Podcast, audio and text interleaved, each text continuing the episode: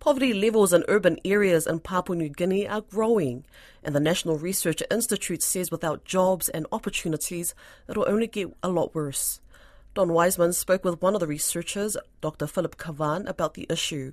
I think anyone who's travelled through Papua New Guinea has always seen a lot of poverty or signs of poverty. But just how how bad is the urban poverty in Papua New Guinea now?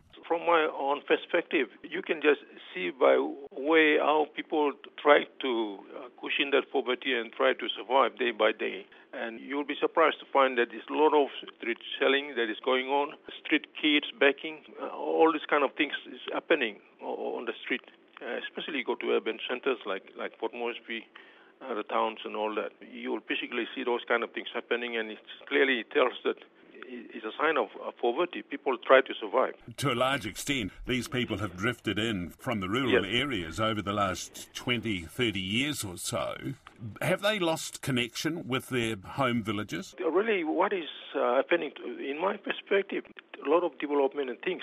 It's uh, happening in the urban centers, like infrastructure. Uh, when I say infrastructure, uh, I mean the school, health services, and all that kind of thing. The basic services doesn't really reach the people in the remote areas, and so to acquire those kind of services, they migrate to the cities and towns to try to uh, get service from uh, those uh, services that are available here in the in the cities and towns. That, that's one of the things that cause them to migrate. So nothing interesting or things that can sort of encourage them to stay back and enjoy the services that they need uh, in the rural areas.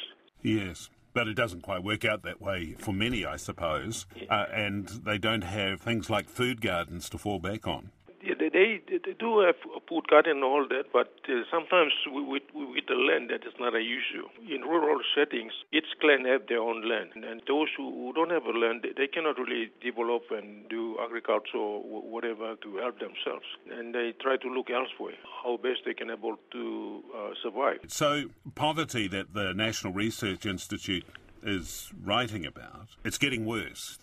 Yeah, indeed, yes. Yeah, it is uh, getting worse. As I pointed out, poverty is, is a lack of access to economic and basic services uh, in PNG. So once that kind of services is not visibly seen at the rural areas, people flock into the uh, urban centers to try to acquire those kind of services.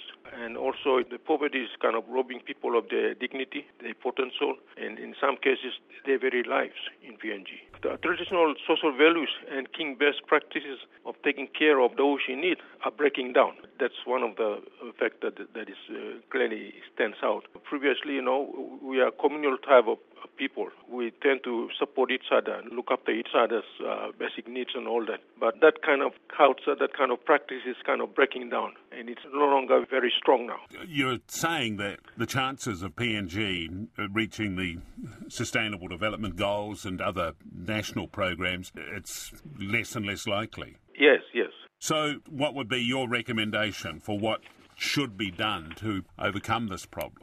First of all, is uh, jobs create more jobs and other means for the youth to earn cash. That's number one. And number two is provision of access to land for farming. And number three is basic services, access to education, water supply, health care, transport. By that I mean roads and public transport services and markets. And number four, skills training. Provide skills training on small business management example like pig or poultry farms, small shops, and a support system including access to capital and, and, and credit. And uh, lastly, social care system.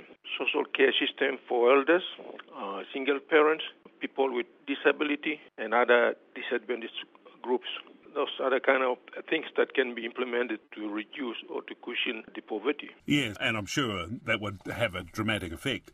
I guess the thing is, the lack of money, isn't it? It's the sort of move that essentially amounts to a revolution in terms of the way services and, and other things are provided for people. Do you think it's going to happen? Yes, that, that can happen if we're able to create more jobs and try to help the youth to be employed and they can try to do something, occupied doing something to earn cash to help themselves. Otherwise, they, they will become a problem, with social problem. They go into drug and they go into rascal activities and all those kind of things. So they have to engaged in doing something to help themselves.